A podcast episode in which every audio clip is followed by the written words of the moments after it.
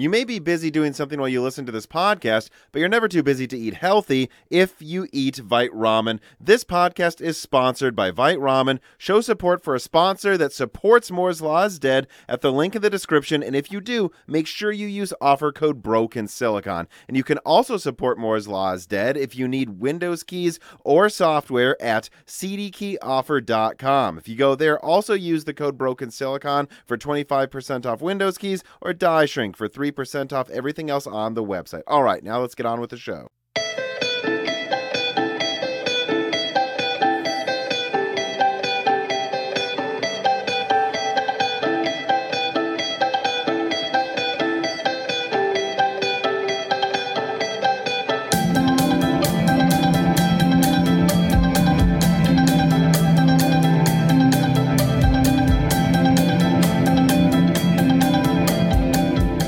Welcome to Broken Silicon, a gaming hardware podcast. I am your host, Raphael Tom, and I am joined today by my co-host, uh, uh, Rembrandt Dan. That works. That works. That's another S O C we'll be discussing. Surprisingly, as that was one of the main topics really even worth talking about on our channel, that was uh, given an overview at the Hot Chips event, which is part of the first story. Um, how you doing, Dan? Eh, pretty good, I suppose. You? I'm fine. You know, it's um, we're recording this episode, of course, late because we wanted. I mean, like, what are we going to not wait for the A M D Zen four reveal before recording the next Broken Silicon? And honestly, that usually annoys me. But I gotta, I gotta hand it to A M D. Thank you for doing this at like seven p.m. Eastern time instead of like nine p.m. or something. You like, at least for U S viewers like me, it's it's been nice to not have to watch something at two a.m. or whatever. Yeah, yeah, it, it's uh, and it's, it's nice that it's on fun. Monday, right? Instead yeah. of like Thursday. It's always fun when they uh, base their stuff in like Taiwan uh, Taiwanese time or something like that, and it's just that like everything is at like three a.m. or something.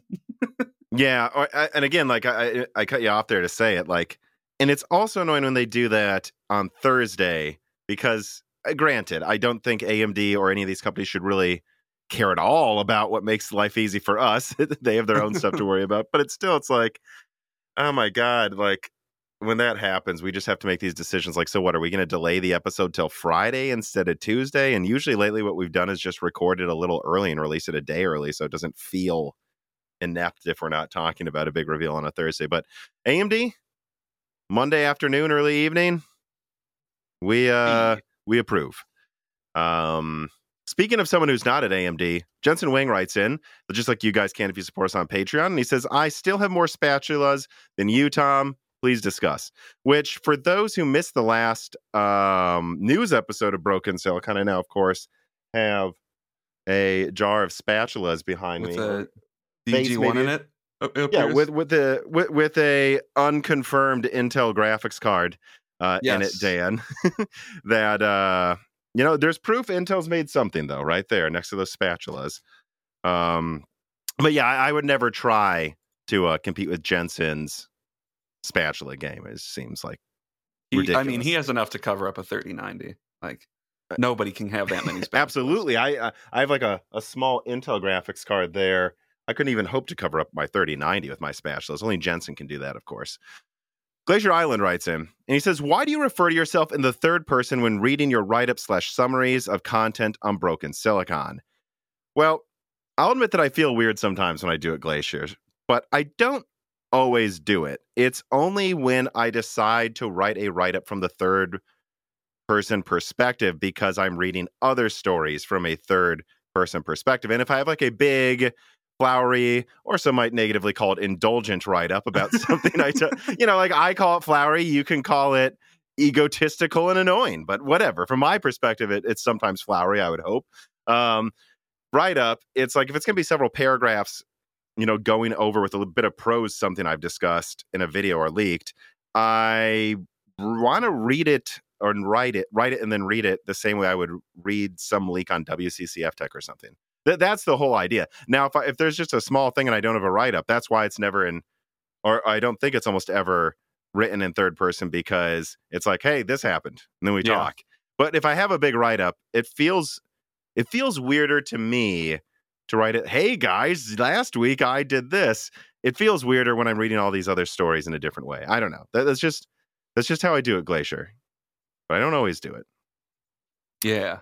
All right, well, let's uh, get to the first story. So we're going to go through one story and then maybe a reader mail and then stop and then watch the A M D Zen four reveal. And then we'll come back having been bestowed with knowledge from Raphael. All right.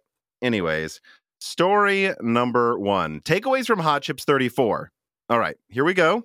Uh, this is just my general summary write-up of what I thought gamers should pay attention to from the Hot Chips presentation this year, which, of course, we cover every year. This writer will be honest. Hot Chips thirty-four was much more boring than the previous two years' conferences covered by Moore's Law is Dead, at least from a purely gaming hardware perspective. There were no R D N A deep dives, no Threadripper reveals, and no Xbox Series X architecture overviews. But there was some stuff worth mentioning.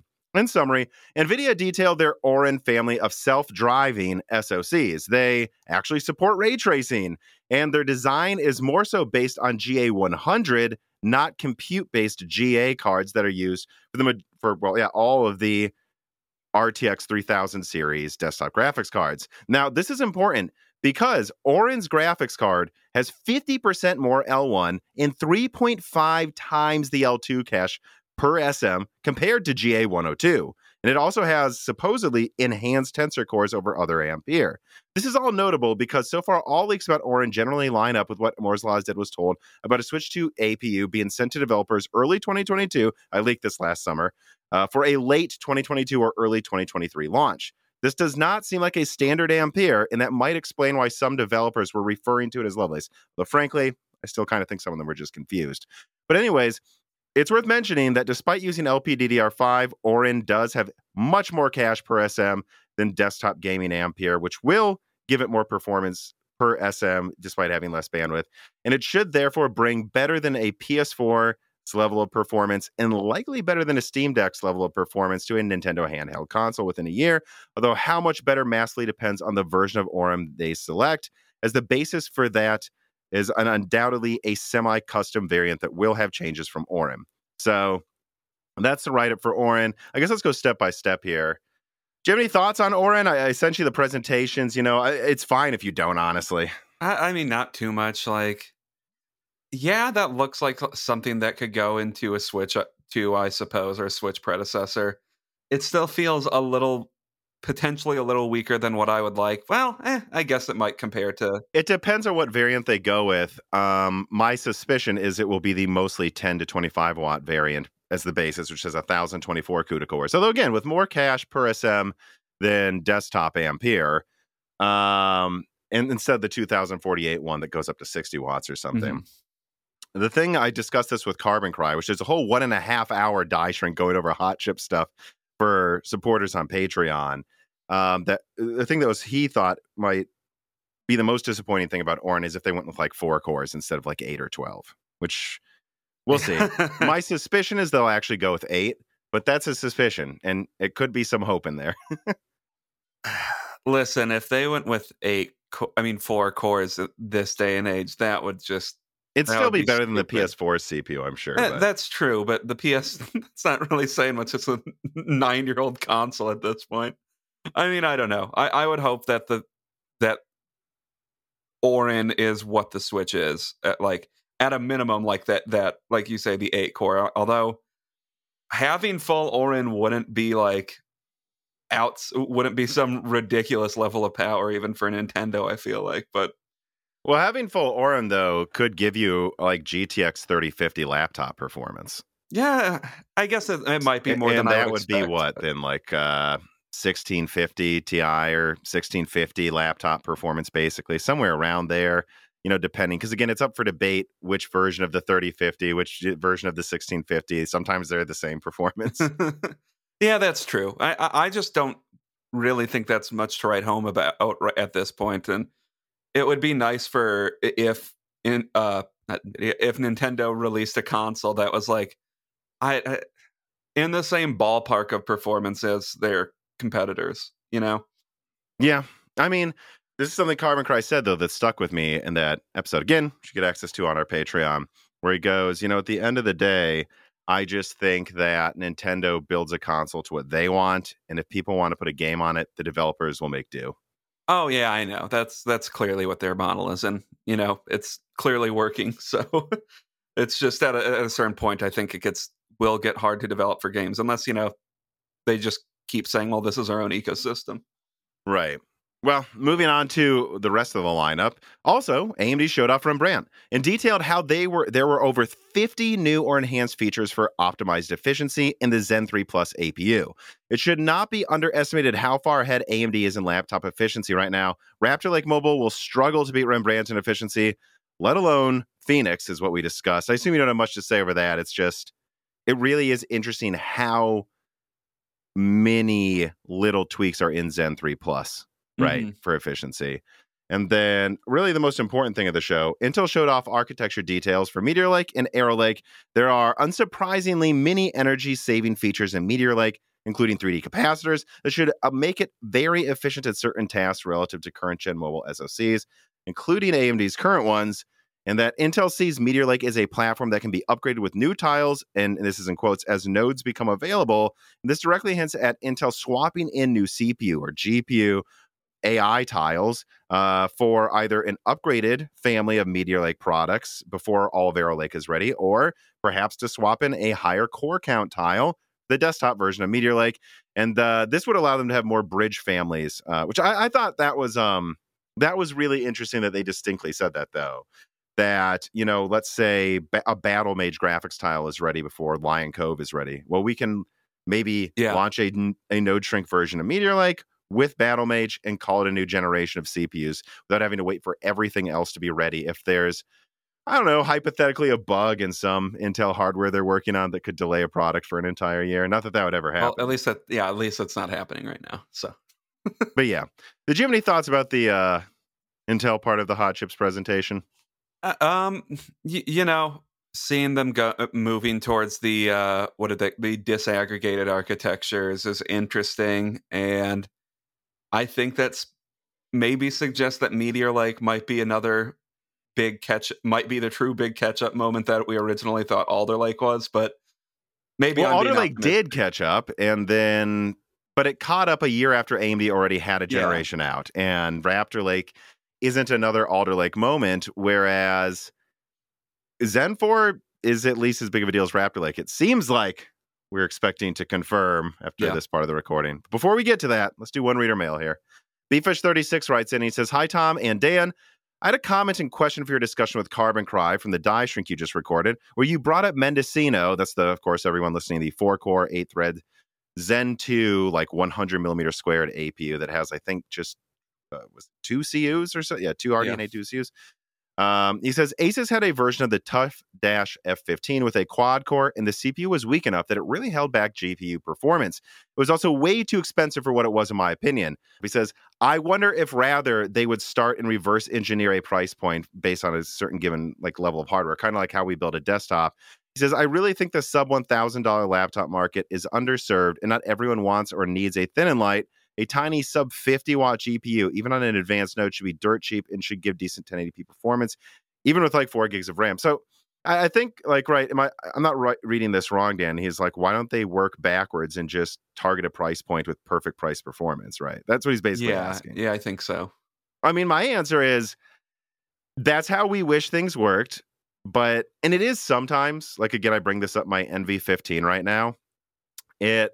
They did min-max the C P U. They said you don't need more than six cores and twelve threads. And in fact, if we give it, ex- if we spend an extra ten dollars on cooling, it will outperform eight cores in our competitors. But I don't know if that outsold their competitors, because most competitors, what they do is they look for a specific set of boxes that they can check at a price point, and then that's what they do because they're assuming most people shop for stickers, not for mm-hmm. literally what the final performance is of the entire combo. And so yeah. I, they just don't build how enthusiasts do. I guess I just don't know what the average consumer is looking at when they buy a laptop, because a lot of the time, a lot, I mean, if we're being honest, like if you ask most people, like what's in your laptop, what they'll tell you is I have an i seven or an i nine or something and not really even know what that means half the time, you know? Mm-hmm. It's like I spent one thousand dollars and the thing that they advertise is I don't capacity, RAM, and uh, and C P U.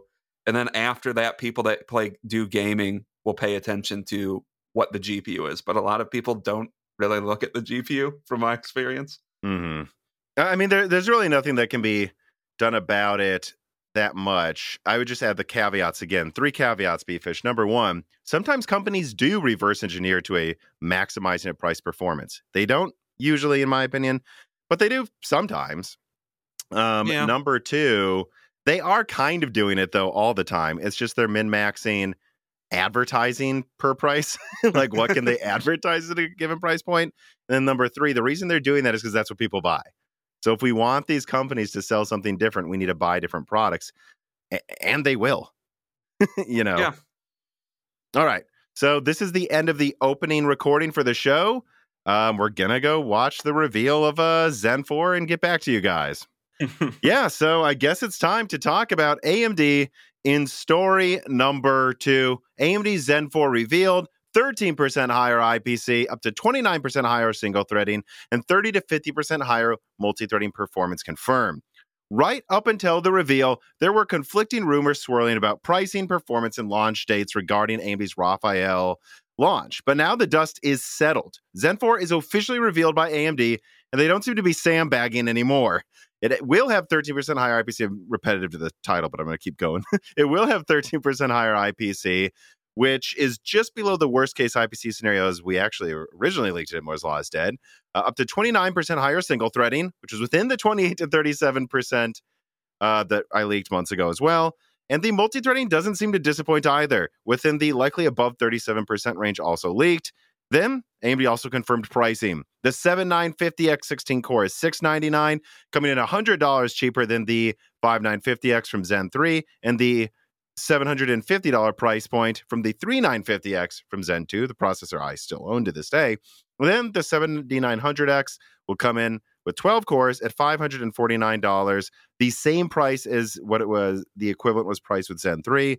And the seventy-seven hundred X will be priced at three hundred ninety-nine dollars, one hundred dollars more than the Zen three fifty-seven hundred X, but fifty dollars less than the fifty-eight hundred X. Remember, the fifty-seven hundred X was basically it, it, it, a price drop for the fifty-eight hundred X, honestly, yeah. A year after it came out. Um, and then the seventy-six hundred X comes in with six cores and twelve threads at two hundred ninety-nine dollars, same price as what the six core was with Zen three. And all these are launching September twenty-seventh with X six seventy and X six seventy Extreme motherboards, just like Moore's Law is Dead also leaked a week ago. And then we have just a bunch of other stuff here. I'm trying to think if there's anything else. I Oh, and A M D showed off R D N A three and made everyone for five seconds think they were revealing Bloodborne for P C if you watch the presentation.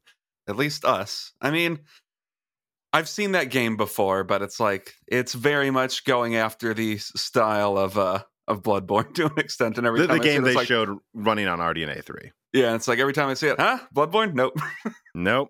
Still no Bloodborne remake, uh, remaster. Still no Metal, Metal Gear Solid remake confirmed. Totally coming T M. Uh, but yeah, I'm trying to think of what else there is here. I have a bunch of little things to go over. Honestly, I don't think we really need to talk about the R D N A three teaser at the end. Is uh, they already told us it was bringing above a fifty percent performance per watt increase. They've literally told us that already. Mm-hmm. Um, I, what did you think of the reveal, Dan? Do we know everything about Zen four? I mean, let me just ask you this. Better or worse than you were expecting to be revealed today? Uh, I, I mean, if I hadn't been keeping track of leaks and stuff, it probably better, but, you know, about what I was expecting at this point, honestly, you know? I mean, mm. that's not to say it's a bad thing. This is a great performance uplift, and one of the best, I mean, am I misremembering? This is one of the best in the entire history of Zen, isn't it? Yeah, I mean, obviously it's better than Zen to Zen Plus. Um, maybe arguably not as good as Zen to Zen two, because Zen two brought a slight clock speed bump over Zen Plus to my mm-hmm. memory. Pretty slight, though. But it also brought a similar I P C increase to what we're seeing now. Maybe slightly better, more consistent than what we're seeing now, but pretty similar. Um, but this brings a much higher clock speed increase than, yeah, Zen Plus to Zen two. So overall, to me, it's I feel pretty vindicated here that what I've been saying, it is not a Zen two moment, but it is bigger than a Zen three moment.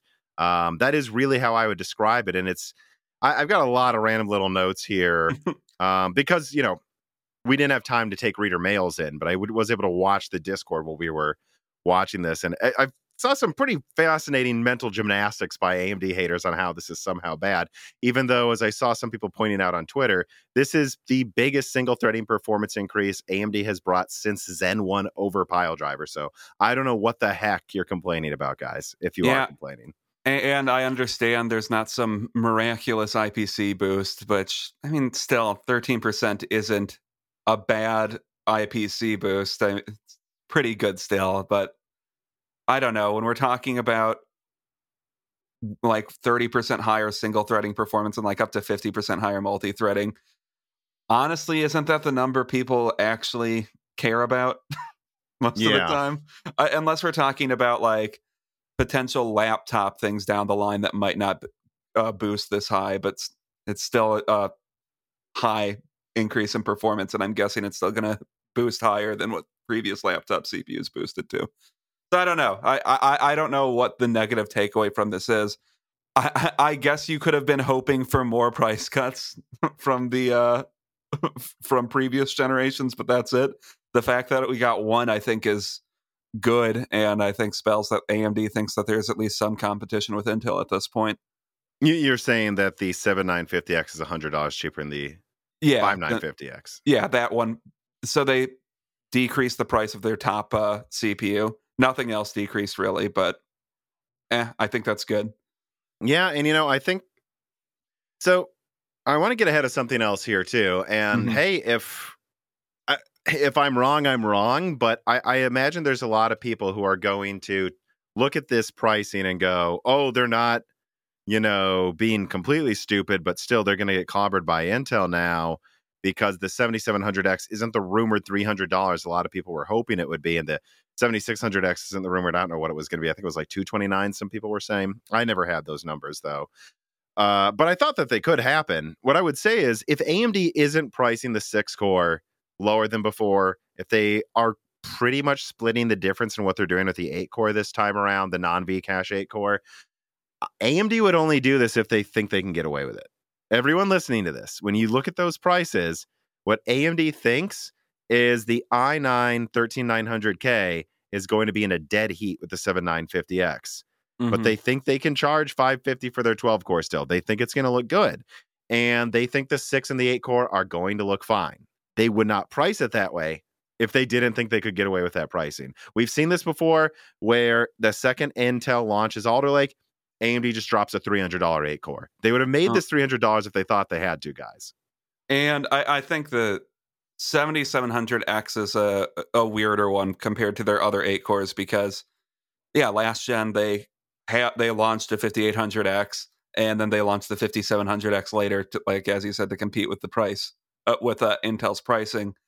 The seventy-seven hundred X, I don't know if you want to call it the replacement for the fifty-eight hundred X, but it kind of is, mm-hmm. you know, and we'll see what the seventy-eight hundred X looks like that I think we all know is going to get launched, uh, be announced with V-Cache at mm-hmm. some point in the next few months, which hopefully that they launch that for, I don't know, five hundred bucks or we'll see, but you know, I I think there the eight core is a we, a price adjustment. It's not some. It's not like they're just charging more for that level of perf- or for that equivalent tier. I I don't think at least. Mm-hmm. Yeah, and if you look at this lineup, I think it's pretty clear what's going to happen. I think they want to launch a seventy-nine fifty X three D for eight hundred dollars, and they just want to keep eight hundred dollars guarded as their flagship C P U every gen. They don't want to lose that, and I think mm-hmm. that, and you know, who knows, maybe they'll do nine hundred dollars, but I think that's what they're planning on doing here, and they'll be like, yep, it's, you know, whatever uh, it's going to be. Well, I don't know. Actually, I, I would almost expect them to do nine hundred dollars if it's as good as I think it will be, but we'll see. If it's yeah, if it's as good, if it's that good, then yeah, I think they could charge nine hundred for it. But but it's hard to say because, and we'll get to it in the next story, right? But it's just interesting to think about this. How do you price it? Because I don't know if they would. Maybe they would just do eight hundred because they'll say, you know, the V-Cache version of the sixteen core. Most people who buy the sixteen core aren't gaming. And so we just have to acknowledge that. And half the applications, there's a minor increase and it doesn't warrant any extra money. So maybe they would do eight hundred. I don't know. Yeah. We'll, we'll have to see. Um, but frankly, I think if it's as good as it could be, they could probably just get away with one thousand. Um, and then, yeah, they're leaving room for a four hundred fifty dollars to five hundred dollars seventy-eight hundred X three D, it, I think they can easily charge possibly even five hundred if it's as good as I think it could be. Uh, oh, yeah. I, I, I don't know exactly where they're going to land on price for that. I would guess somewhere between four fifty and five hundred, though. Probably closer to five hundred. All right. But so let me go through. I took notes. Um, let me. And, and so I don't know if you wrote down any little things they said, but I did. Um One, forty-seven percent higher performance per watt in V-Ray. That's just one thing, but that's a big takeaway here because I they showed on previous slides, like in a previous presentation, like twenty-five percent higher minimum performance per watt increase. And I was a little concerned about that. I was like, that's less than I would have expected. But here they're bragging about almost a fifty percent performance per watt increase, mm-hmm. which is what I would have expected moving to five nanometer. ten percent higher single-threading in Geekbench than an i nine. Again, there you go. I I think a lot of and and I and A M D was also happy to show a slide where I believe they showed the i nine twelve nine hundred K, then the seventy-six hundred X, yeah. seventy-seven seventy. They're like, our entire generation's better than everything Intel has at gaming, basically. So I, I think they're pretty happy with that, and that is just I I think the thirteen nine hundred K from Raptor Lake is going to be maybe marginally better at gaming, but like worse in multi-threading by a hair, which is what I've always kind of heard they expect. Um, there were a lot of jabs. Here's another note I have. We have been a trusted supplier to our customers. We delivered again on time. Lots of jabs at Intel's execution issues. Oh, yeah. Uh, I got another quote here.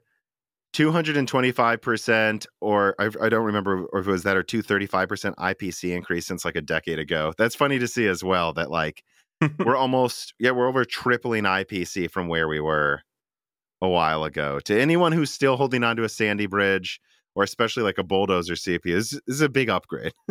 I'd like to see how many people still have Bulldozer C P Us. Is it like twelve, thirteen people left? Like, I mean, you'd be surprised. Card. Someone, write in, write in if you're listening to this or watching this. I, I, I almost guarantee someone's going to write in and say, hey, I am man. um yeah. There were some uh other big things here too. All right, so they had a slide that said sixty-two percent lower power at the same performance for the seventy-nine fifty X versus the fifty-nine fifty X. What they're showing right there, they're telegraphing, guys, that the seventy-nine fifty X is going to fit in a forty-five watt T D P. And you go, mm-hmm. ah, what product could they be telegraphing they're about to launch a laptop? Who knows?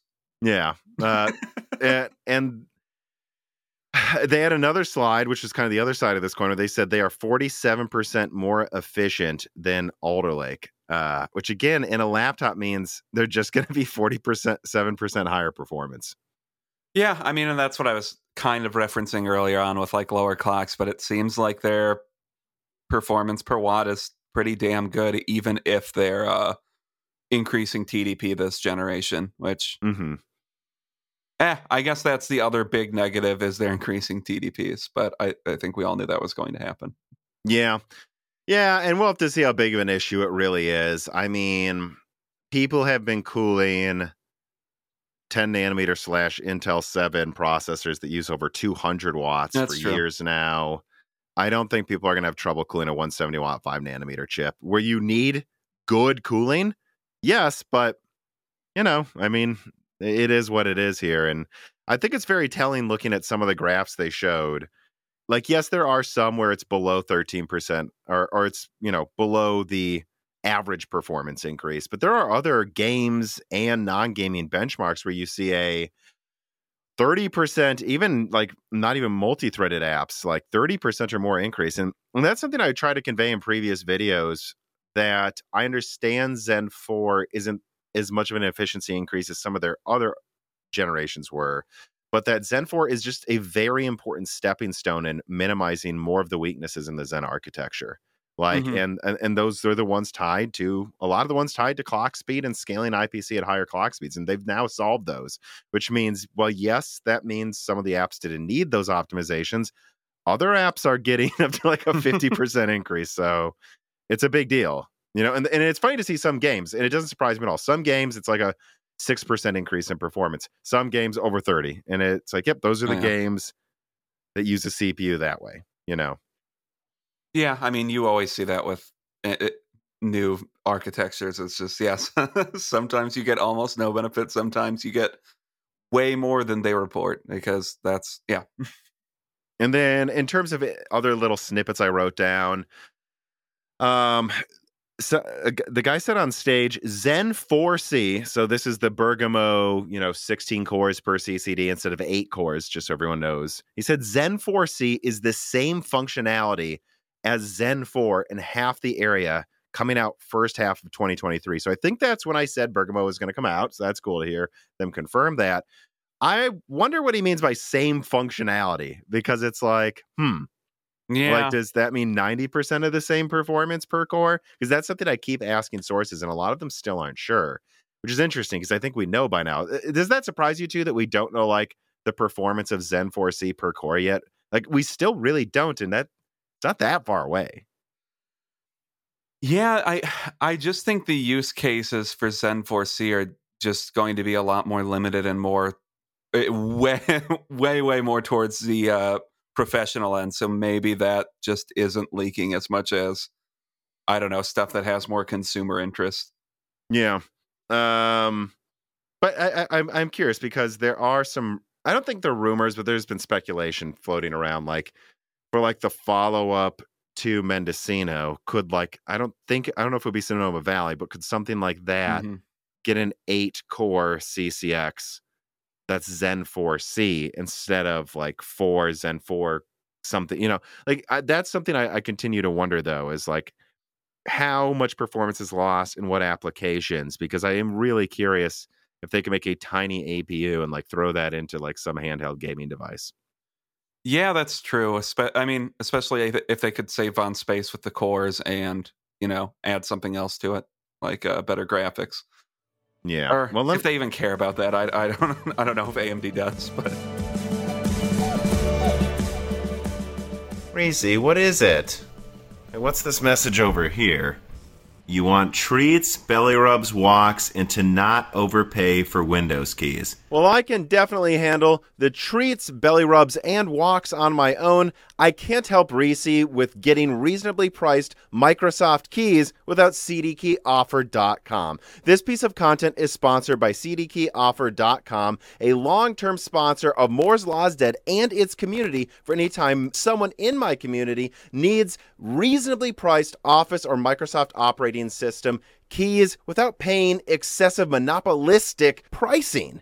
But that's not all they offer either. They also have great deals on PlayStation, Steam, Origin, and Uplay keys, and physical products like gaming chairs and keyboards and mice as well. They are always running sales, but make sure you use the best code possible provided for Moore's Law is Dead fans for the biggest discount. Use the links in the description or on screen, and then the code Broken Silicon to get twenty-five percent off Windows codes, or Die Shrink for three percent off everything else on the website. Clicking on these links really does help the channel a lot, and using the offer codes helps it even more. It keeps C D K Offer as a reliable sponsor for this community and for you to use again in the future as they keep sponsoring us. Go to C D key offer dot com today.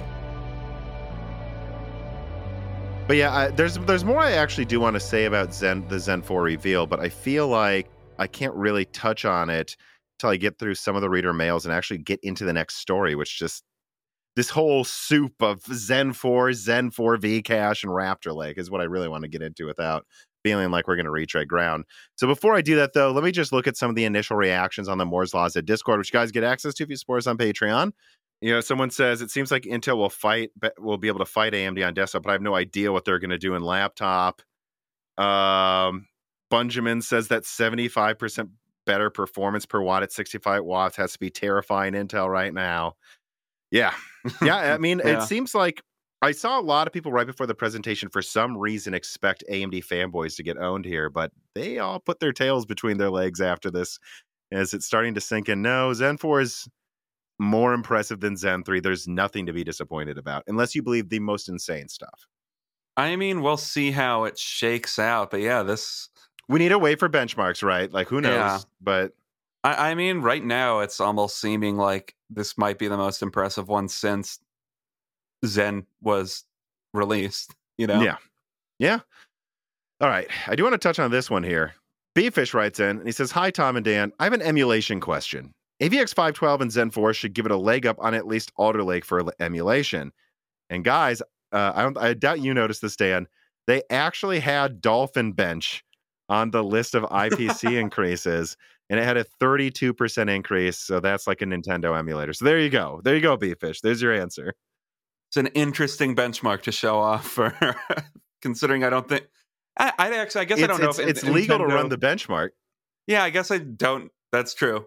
It's just uh, I don't know how much Nintendo cares about uh, about Dolphin Simulator. I doubt they love it, considering how much they love protecting their I P. But we know if Nintendo doesn't want people to emulate their games, maybe they should frickin' let us play them on any modern system instead no. of telling us to pay three hundred dollars for a smartphone S O C with friend codes.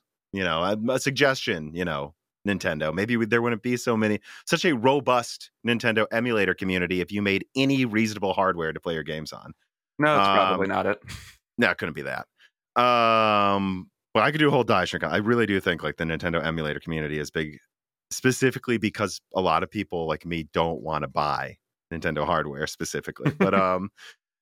anyways, though, Beefish says, for those of us that want to play games that presumably will never make it to P C, like N H L hockey in my case, huh, how strong do you think C P Us will have to be to emulate current-gen consoles, specifically the P S five and the Xbox Series? When do you see us getting to this level?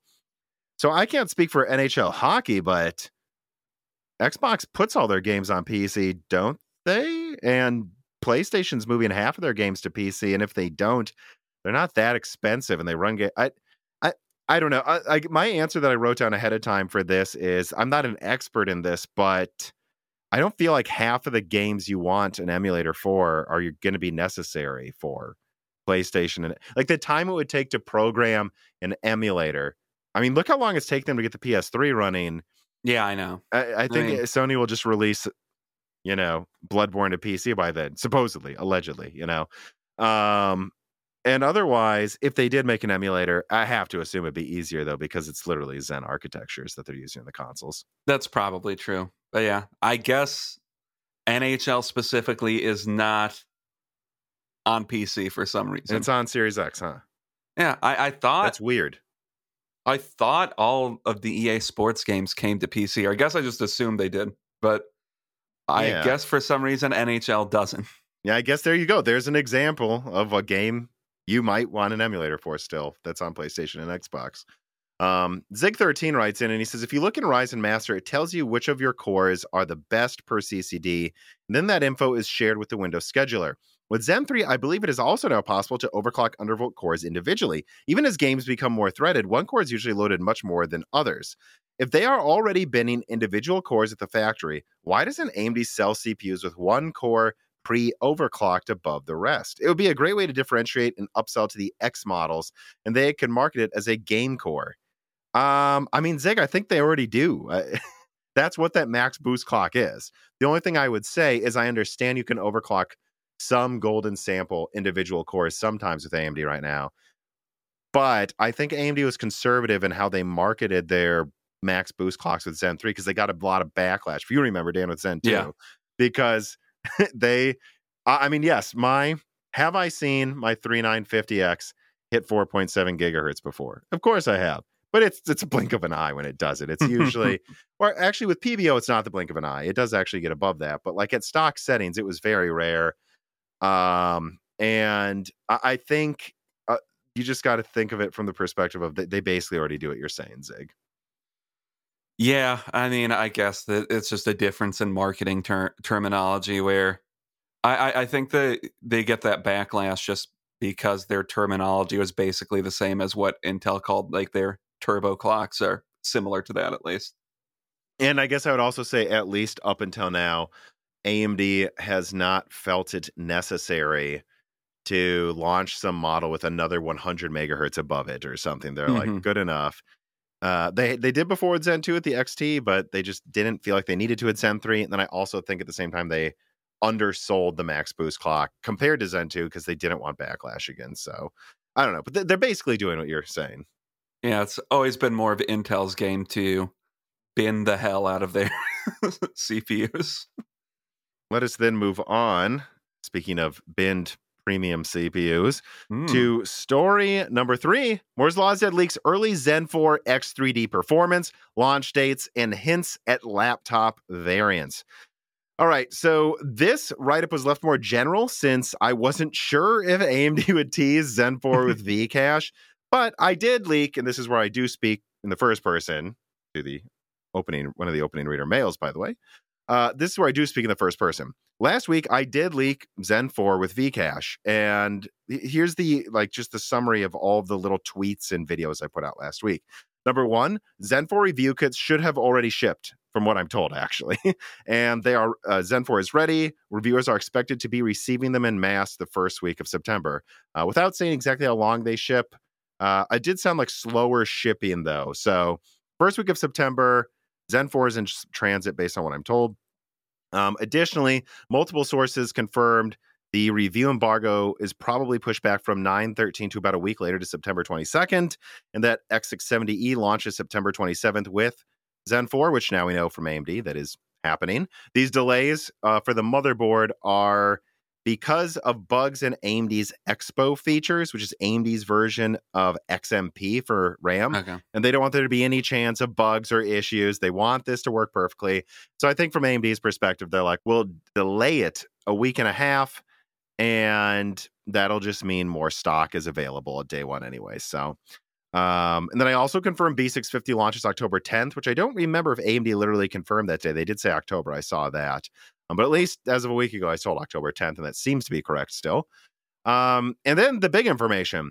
I confirmed that A M D plans to launch Zen four with V-Cache in quarter one, and that at least in a one comparison with some benchmarks I saw, and I, and I think there was some confusion over this. So I have benchmarks that show various performance differences between Zen three, Zen three with V-Cache, Zen four, Zen four with V-Cache.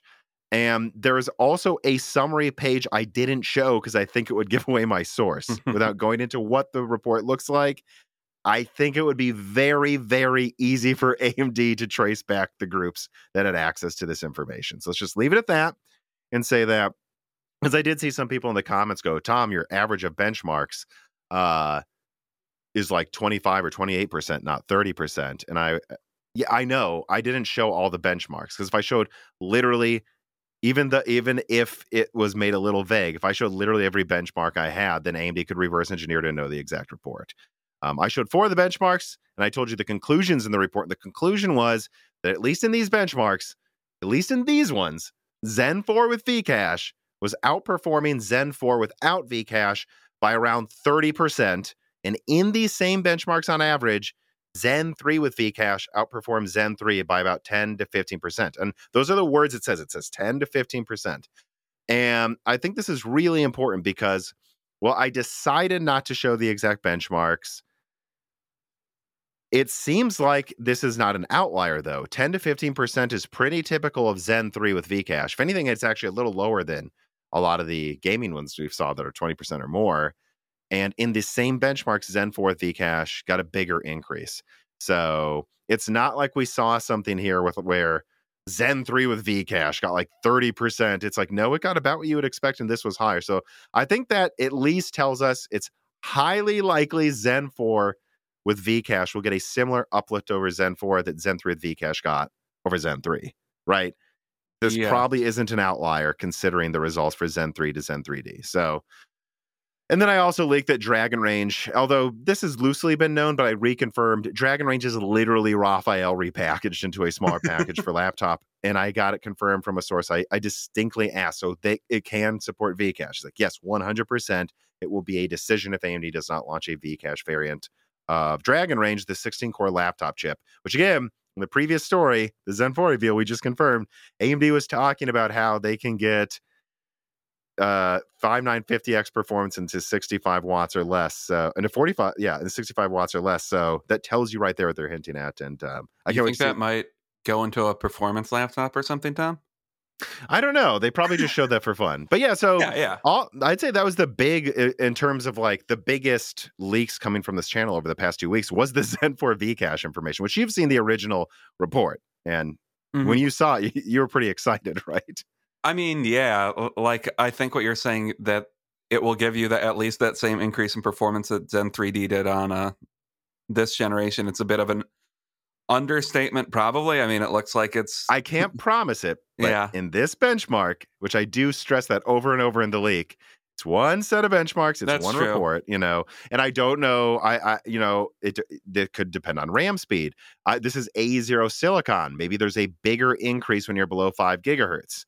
I don't know, but it, still, it, it, all indications are that we're getting, that's why I put it this way, in at least a Zen three D upgrade for Zen four as well. Uh, that's...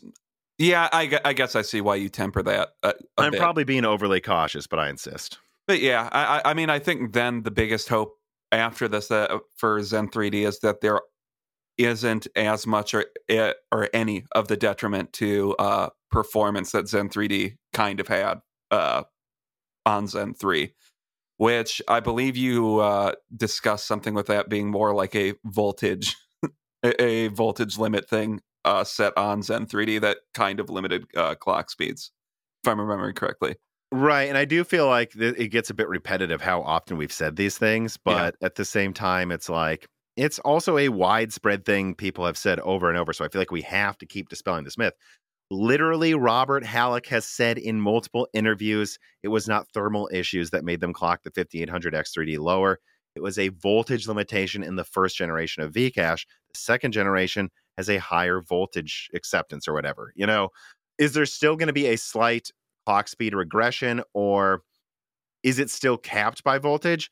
From what I'm told, yes, it mm-hmm. is still capped by voltage, but it's not guaranteed that it's going to be more.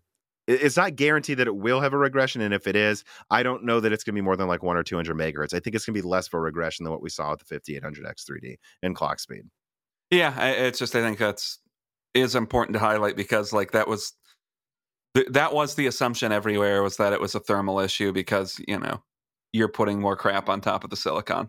so, mm-hmm. um, so in terms of other things to say here, Um, you know, I actually will drop a mini leak. Uh, Ooh. I don't have a thing to show on screen, but, and, and it's not a very important leak because it's not coming out based on what I'm told, but just so everyone knows, I have been told by one of my best sources, and I'm telling you the same people who got me the now correct Zen four I P C numbers, like guys, there was a seventy-nine eighty X at some point, and it did go to five point eight gigahertz or higher, but A M D is deciding not to launch it, it seems.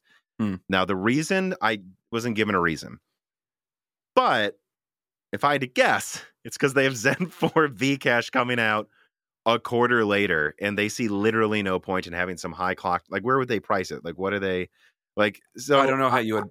I don't know how you would price those or, or market those against each other. So, not to mention, at the end of the day, they're going to have an S K U, I believe, above the seventy-nine fifty X that they want to take all performance crowns. And so you're going to want to use the best yields for that either way. So let's say there's a voltage limit on gen- second gen V-Cache. Well, would you rather launch a seventy-nine eighty X that goes to five point nine gigahertz, let's say, for eight hundred, and then also mm-hmm. at eight hundred have a seventy-nine fifty X three D that goes to five point six gigahertz, or would you rather take those best yields and now they're just yeah. still five point seven gigahertz because they're the best yields, but they're at lower voltage? And that's my guess. Like twenty percent better performance or something in games. And right. yeah. Or, or, or would you rather have, what is that? Uh, two hundred megahertz. That's like what, a four percent overclock or something like that. Yeah. Like why have both of those S K Us exist? Especially if the second one's just going to be better ninety-nine point nine percent of the time. It's coming out within a quarter, and you could actually make that one that's usually better a little better again if you just use the best yields clock slightly lower to lower voltage. So that's what I think's going on. That's why I think we're not seeing the, at least right now, right? That's why I think we're not seeing A M D launch a five point eight gigahertz variant. But I can't say this enough, and Angstronomics has said this too. They're one hundred percent our samples hitting over five point eight gigahertz. It's just, I think those would better be used at a lower voltage at the same five point seven gigahertz with V-Cache. I think that's what A M D is doing.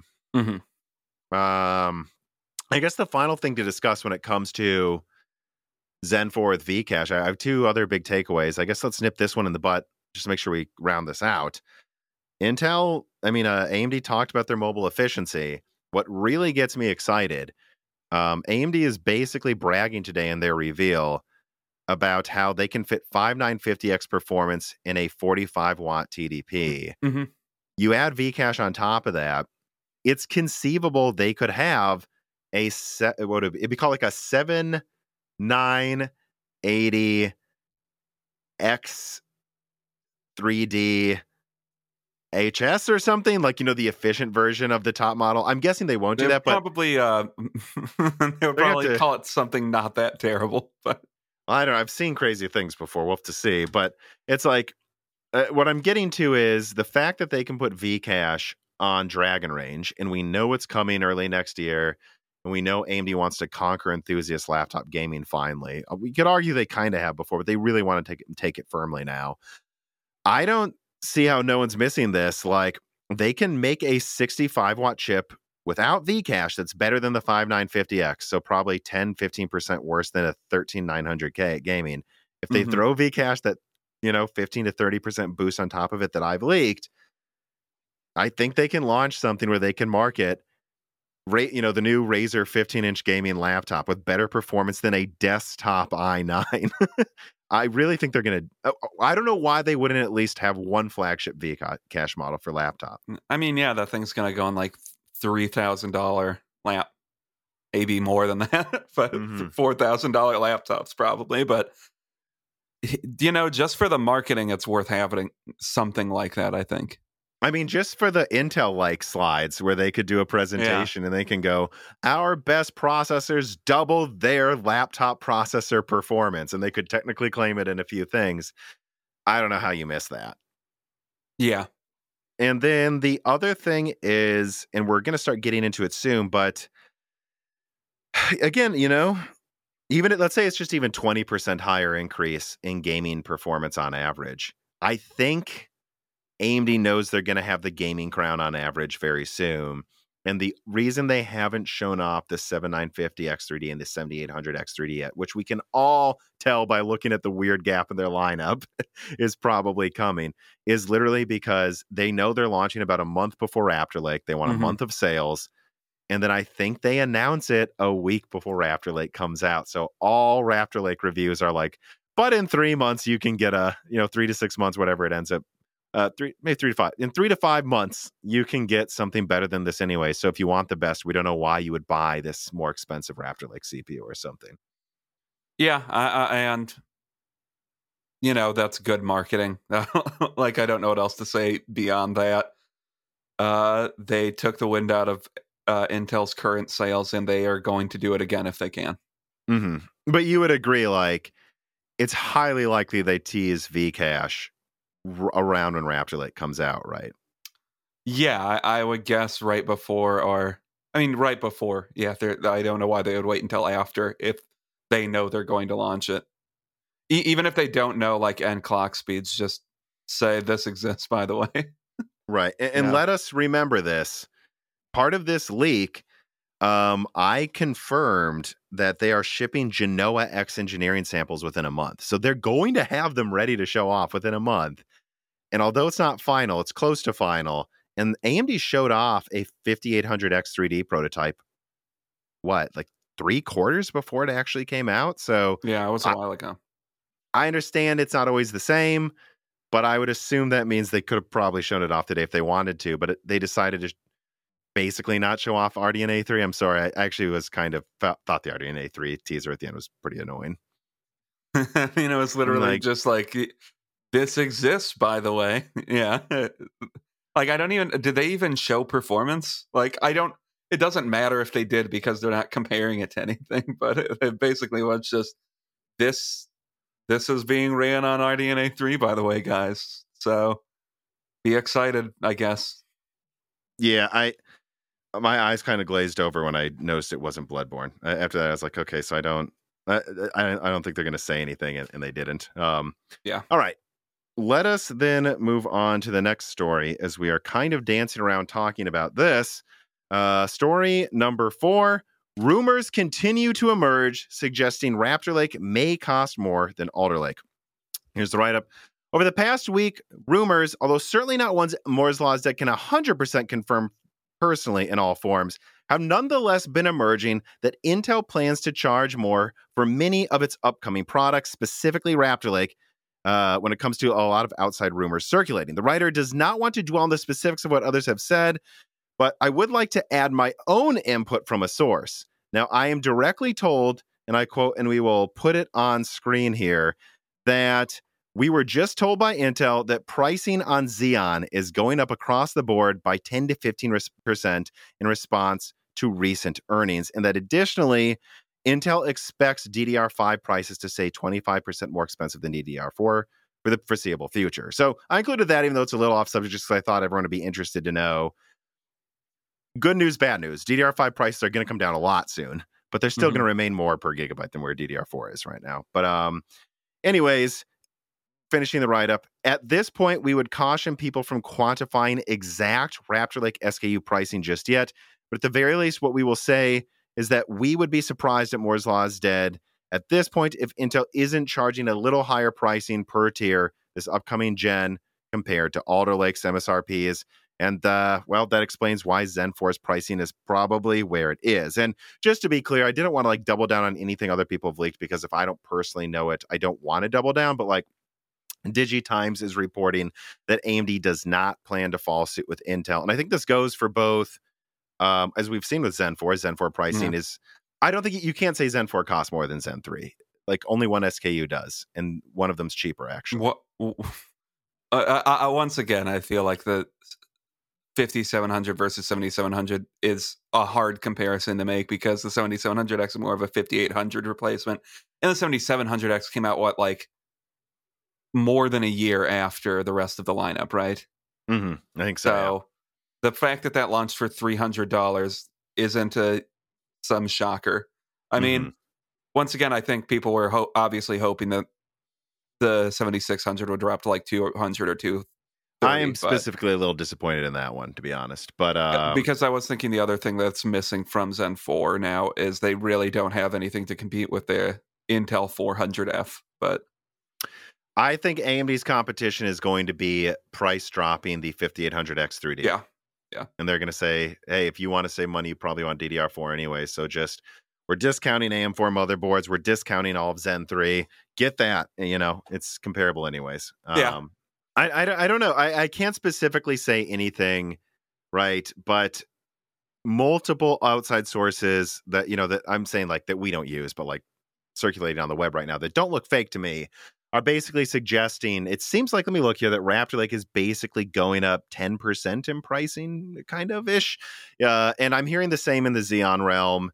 And no one's told me otherwise. Like, they're like, yeah, Raptor Lake's probably going to go up in price a little bit. So if you think about that, then I don't really see Intel having really any advantage here this gen. The whole thing me and Dan, me and you, Dan, talked about, right? If I'm wrong, uh, for the past half a year is, you know, at least that i five will be under three hundred dollars. And maybe it will be, but if the i five is more expensive than the seventy-six hundred X, and I've seen a lot of people do this, they're like, oh, the seventy-six hundred X, you know, only beat the i nine twelve nine hundred K by like five percent in gaming. And it's like, yeah, well, their top also ones, half the price. So and they're yeah, and, and A M D's top ones, like, what is it, five, ten percent faster clock mm-hmm. speeds? And that's just gonna be high, that much higher performance. So no, it's and the same's gonna go for Intel here. Their i fives will not clock as fast as their they haven't. And Alder Lake has shown that.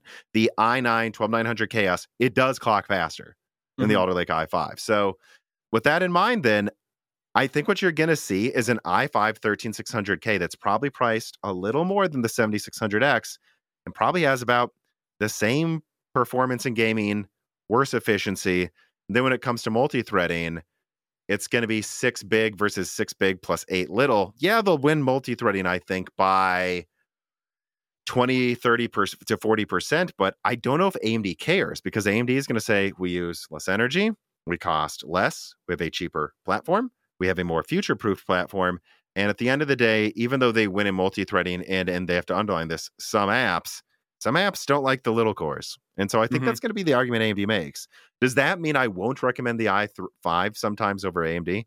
No, I might. But I think A M D thinks they can sell just fine here. And they can price the seventy-seven hundred X where it is at four hundred dollars. So it might be twenty percent less than the i seven and be the same gaming performance again. So you see what I'm saying? It's like A M D consistently is like, hey, we're ten to twenty percent cheaper than the Intel counterpart for the same gaming performance. And in multi-threading, we lose by how much more they cost, but we're using less energy on a newer platform. I yeah, think that's what Andy's argument is. And the only one where I, I guess, yeah, I could see them losing out a decent amount, at least with like, uh, if like the thirty-nine hundred K edges out in um, gaming performance, that might end up being cheaper than the uh, seventy-nine fifty X. But mm-hmm. unless unless they decide to increase that by like twenty percent or something. Great. But again, you know, I think what we're going to see at the very top, and again, you know, th- there's no need to clip this and say Tom was wrong. I'm saying I think probably, because all of these are going to be close, guys. Come on. Um, mm-hmm. We're probably going to see the top Raptor Lake i nine two to seven percent better at gaming than the seventy-nine fifty X. It's going to betray yeah. blows. And then in multi-threading, I think you're going to see that same win by A M D. And so A M D's going to be like, whatever, it's a tie. Same price, tie in performance overall. We use less energy. We're on a newer platform that supports more, you know, five point oh S S Ds. Why would you choose them over us? You'll be able to upgrade to Zen six with this. Why would you choose them over us? And I can't argue with A M D. I'll recommend Raptor Lake if they give you better performance for lower price, if the motherboards are competitive. But otherwise, I think there's plenty of scenarios where it's just as easy to recommend A M D. Yeah. And again, A M D launches a month sooner. And that is unless, I guess, the... Uh... the little cores are utilized a lot better next generation, because I mean, with sixteen cores on Raptor Lake, that would be, that could give a substantial benefit to Intel over A M D. Maybe. And you know, Maybe. That's what me and you have wondered this whole time, but you know, so far in hardware and box testing, he's not betting on it. Mm-hmm. So we'll have to see there, but uh, I thought that was important to cover today, because I actually did have some, you know, personal sources backing up that DigiTimes leak and all the other leaks going out there that Raptor Lake will probably be more expensive than Alder Lake, and so that's why A M D doesn't think they need to be that aggressive with pricing. Both of these companies are pricing things where they think they can get away with it. We're going to have to wait for final reviews to see, but again, guys, I just think they're all they're going to be close. I think they're going to be competitive. I think what we keep saying, I don't think this is going to be like a slam dunk for either company, except that one of them comes out sooner. A M D is more efficient, A M D, and has a platform that'll last longer, A M D. So, mm-hmm. um, Holgery writes in, I've heard Tom mention several times that he thinks A M five is a stronger platform. Well, several times in the past minute, I'm probably actually getting a bit repetitive. So you're right. Can you go a bit more into that? If we were to assume that Intel's thirteenth gen and A M D's seven thousand series are relatively the same performance. Well, if you use the term relatively, they're definitely relatively the same performance. And if we ignore power draw, since it's for desktops, what are the pros and cons you see for each platform? A M five is brand new, but thirteenth gen will probably be the last for L G A seventeen hundred sockets. So is it just that? Is it that this year we'll see A M D's first D D R five platform and Intel's second? Will any of this really matter?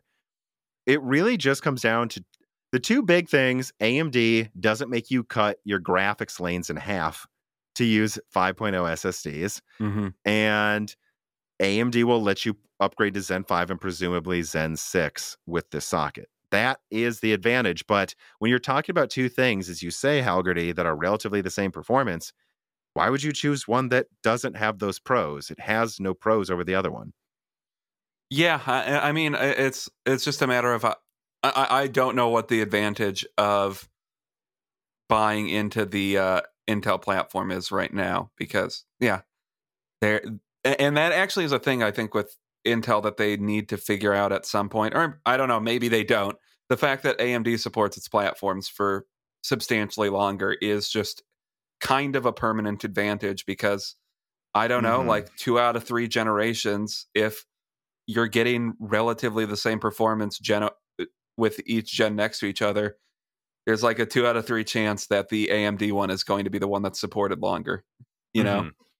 And again, it's not to say that's the most important thing. Um, in terms of upgrading processors, yeah, I almost never do. Sure. But yeah. why would I not take the one that lets me do that if they're the same performance? Why yeah, would I choose like, the one that doesn't have it? Yeah, like if Intel was, if it was a dead-end platform, but Intel's processors were like thirty, forty percent better or something, then okay, yeah, I'll pick that over the one that has longevity probably. But mm-hmm. but uh, when all else... when all else is equal, there's, like you say, there's just no point in not getting the longer supported platform, which, like they said, will be supported through twenty twenty-five at least, which, yeah, that means at least Zen six. I, mm. I I wouldn't bet on Zen seven at this point, but... No, probably not, but... And who knows, maybe it'll just be like, what? Maybe they'll just have, like, Zen five and then a Zen five Plus and then some half Zen six. Th- I mean, mm-hmm. maybe, but at a minimum, I would expect that. And with Intel, it's nothing. Nada, so... Yeah. Which I do, I don't understand that. I, I have seen people go, yeah, but we don't technically know how many series from A M D. And it's like, well, how does this, it's more than Intel, so that's how many more. And A M D literally doesn't know how many generations they will support on it yet. They're not hiding it. They just don't know yet, right? If yeah. they find that Zen six could get a twenty percent performance increase and a bunch of other benefits by moving to it to a new platform sooner, they might do that, but they don't know that they need to do that yet. So let us move on then to story number five.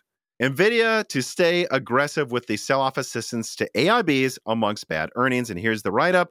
This podcast has already mentioned Moore's Law is Dead tweets from last week that mentioned Zen four's brief and delays and Zen, uh, what is it, and uh, other information about motherboard launch dates. But so far unmentioned is that one of those tweets that mentioned A M D info also had some NVIDIA info. That was that NVIDIA is planning to continue their A I B assistance of selling off Ampere stock well into September. Listeners will be good to remember that M L I D's video going over a potential forty seventy and forty eighty launch date already talked about the more aggressive actions kicking in late August, but back then nobody confirmed if NVIDIA was going to do anything after those aggressive actions in late August. And, well, now we know they will. And all of this comes on the back of NVIDIA also announcing bad earnings that detailed an earnings per share of fifty-one cents instead of one dollar and twenty-six cents as expected, revenue of six point seven billion dollars versus the expected eight point one billion dollars. NVIDIA's gaming department revenue was down thirty-three percent year over year to two billion dollars. The chipmaker said it expected five point nine billion dollars in sales in its third quarter of this year versus the consensus estimate of six point nine five billion dollars. NVIDIA also went on to blame macroeconomic headwinds for driving a sudden slowdown in consumer demand and claimed that they had limited visibility when it came to predicting cryptocurrency mining demand, despite just agreeing to pay five point zero million dollars to the S E C for willfully lying about when what they knew about mining demand to investors in twenty seventeen. In other words, NVIDIA is getting hit by the mining crash hard and consumer demand crash hard as well. And they're pretending they couldn't have known what would happen despite being caught lying about this type of thing before. But they're going to continue to help A I Bs sell off Ampere because they want to get them the stock off by September, the end of September, and launch Lovelace on time. So barely got through that. I almost completely jumbled up everything I was saying, Dan. But yeah, I tried to combine a few things here. NVIDIA's bad earnings are officially out. They gave us a warning before, but now they're officially out. Um... And I guess expect some prices on some of their Ampere products to continue to stay low until they get rid of them. Um, Which, good for us, I guess. Yeah. But yeah, I, I mean, uh, to me, this mostly just screams that like they didn't. I, I, I mean, it, it screams that they tried to do the frickin' mining thing again. It almost seems like, you know, mm-hmm. where... Listen, you can sell to miners all you want, but the d- demand with miners is always going to be more transient than other stuff. Well, and I, I don't know how many specifics I have at my fingertips to say about this, but I'm directly told by multiple contacts who get me a lot of other information. They're like, by the way, just so you know, NVIDIA knows exactly how many cards they're selling to miners. And they did in twenty seventeen, and they lied about it. Now I guess they're pretending they don't know any again, but they're probably speaking a little more carefully so as to not be sued this time around. Like, they know, guys, they know how many people log into GeForce accounts, which they require to use the GeForce experience. They've literally shipped some cards directly to miners. NVIDIA knows this is because a significant portion of their gaming sales have been to miners. And by the way, their data center is up.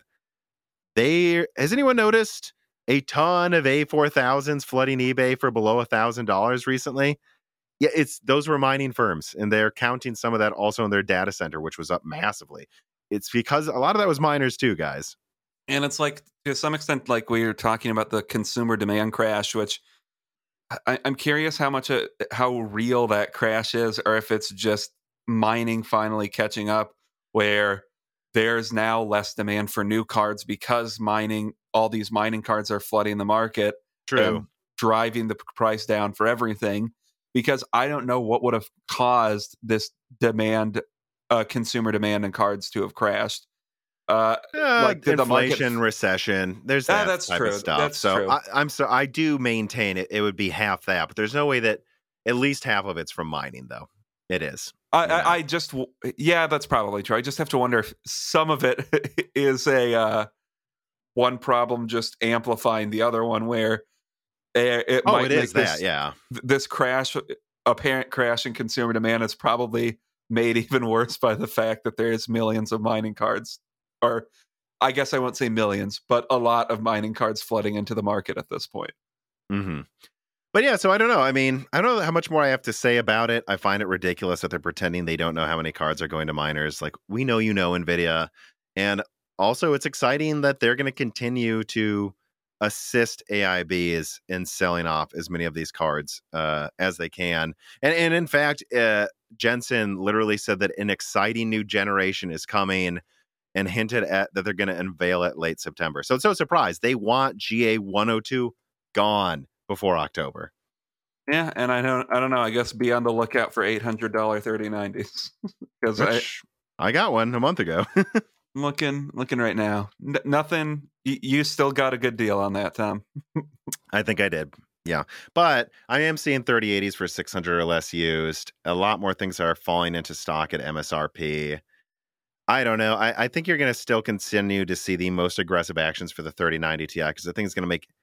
Look, a, a thirty ninety, it has twenty-four gigabytes of RAM. It will make sense to some people who are also creators like me at the same price as a forty seventy, because I'll have more RAM than the forty seventy. It will make sense to some people. And the thirty eighty, if it hits six hundred dollars, five hundred dollars, that's cheaper than the forty seventy will probably be in thirty, forty percent weaker. So that might be uh, desirable to some people, but the thirty ninety Ti is going to make sense to absolutely nobody, mm-hmm. you know, especially with the increased power consumption for what you're getting. It's just, there's, there's just no way.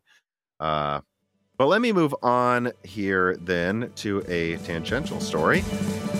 This summer, whether you're getting exercise outside or finding ways to stay active indoors like me, it's always nice to have something around that acts as a quick and tasty meal that's also healthy, full of protein, and reasonably priced. For me, that's Vite Ramen, who is a sponsor of this piece of content. Vite Ramen is an American company that pays its workers fair wages and crafts a protein and nutrient-dense meal that takes minutes to make without sacrificing taste. In fact, it's even quicker now with Ramen Go, a product that offers the same calories and taste as their traditional V three packages you're probably used to now if you're a follower of this channel, while allowing you to even more quickly make your food or bring it to work for lunch. And they keep updating their recipes, like the new V three edition of Beef Pho, so you keep having fun new flavors to try.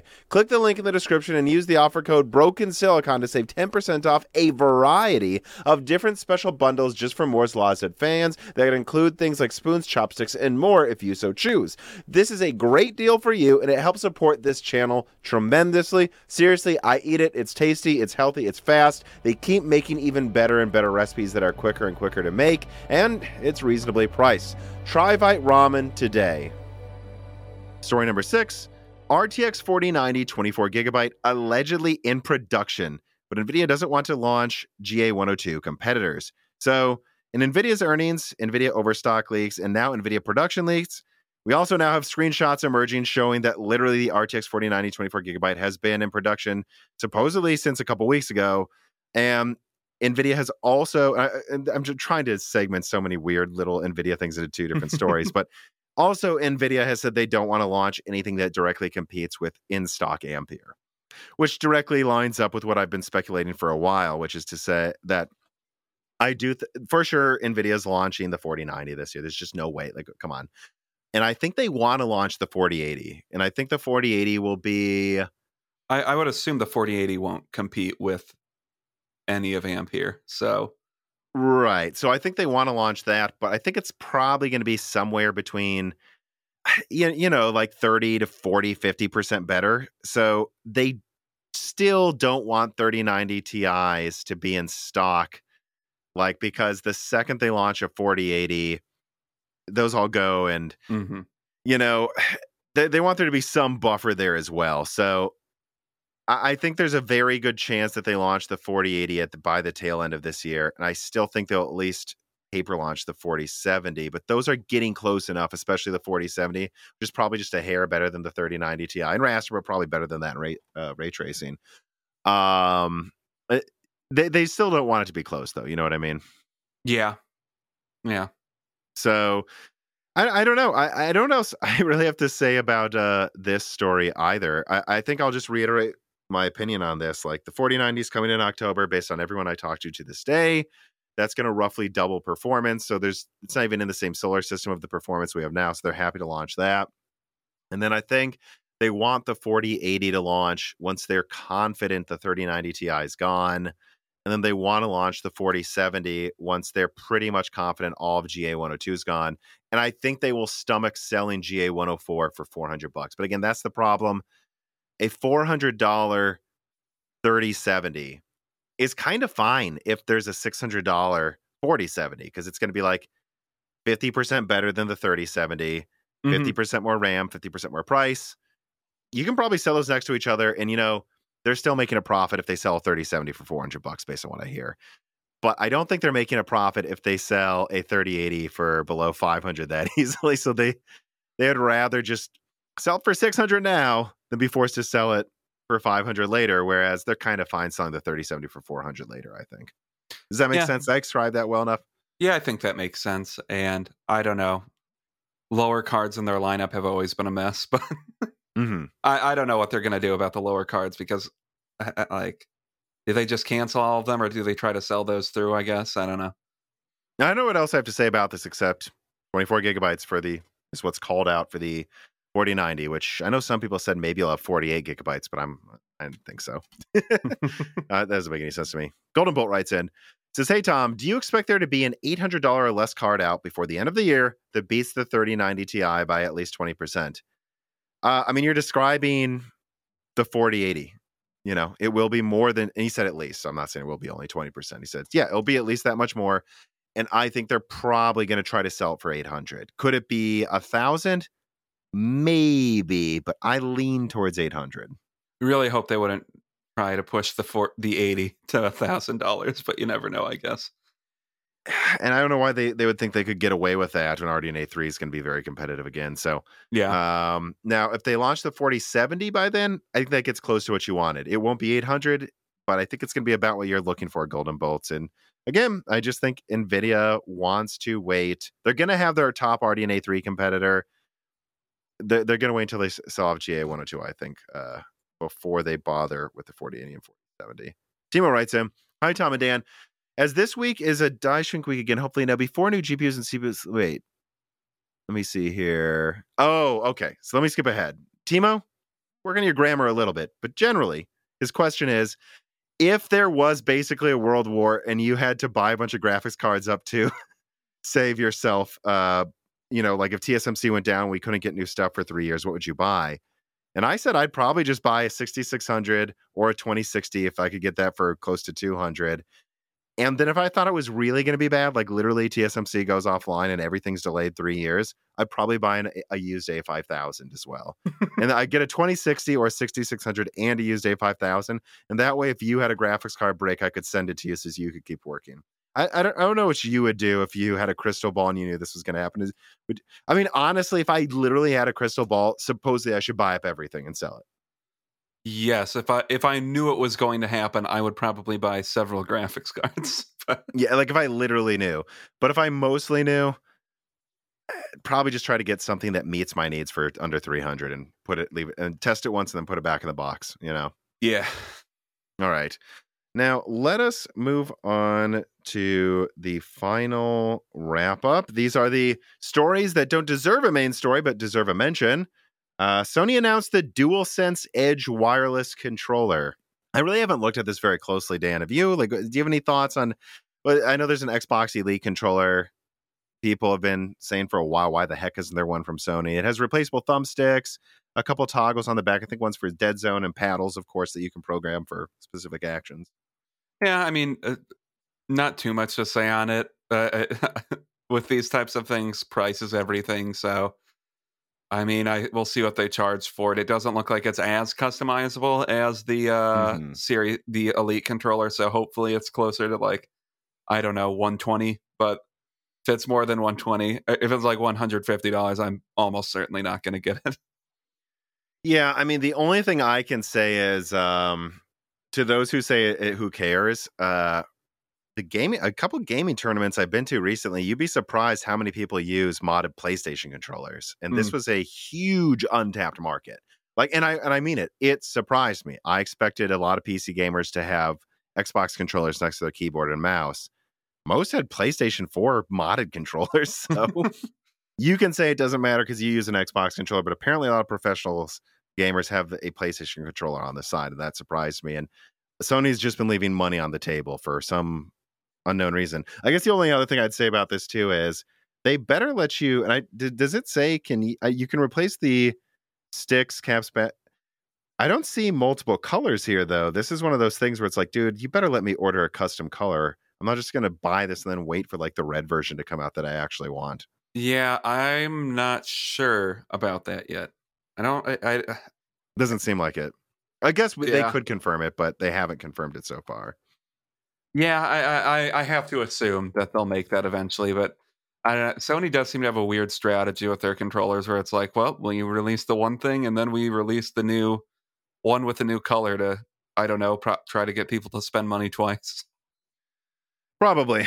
Um, in other news, let's just round out these. Uh, a new lighter P S five has been released again. Um, just like in twenty twenty-one, they made something that's lighter, cheaper, lower energy. Uh, I, I've seen some people suggest maybe this is a six nanometer refresh we've been hearing about, but I don't see anything confirming that yet. And I reached out to a source about this, and let me just double check here.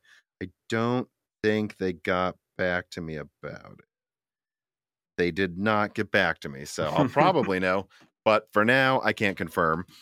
And then uh, also their P S five price was just increased in all regions. Well, not all regions, all regions besides the U S, it seems. And Falto says, with the price of the P S five going up in many regions, will the U S A also see a price increase later on? My answer is it's not impossible, but you guys got to consider that the U S dollar is matching the euro now, and inflation is higher in other regions than the U S. And so it's not incons- it's not unexplainable why Sony may have not raised the U S price, because they don't want to raise prices unless they have to. The U S dollar yeah. is doing pretty well for as much as people com- are complaining everywhere, and I think justifiably about inflation.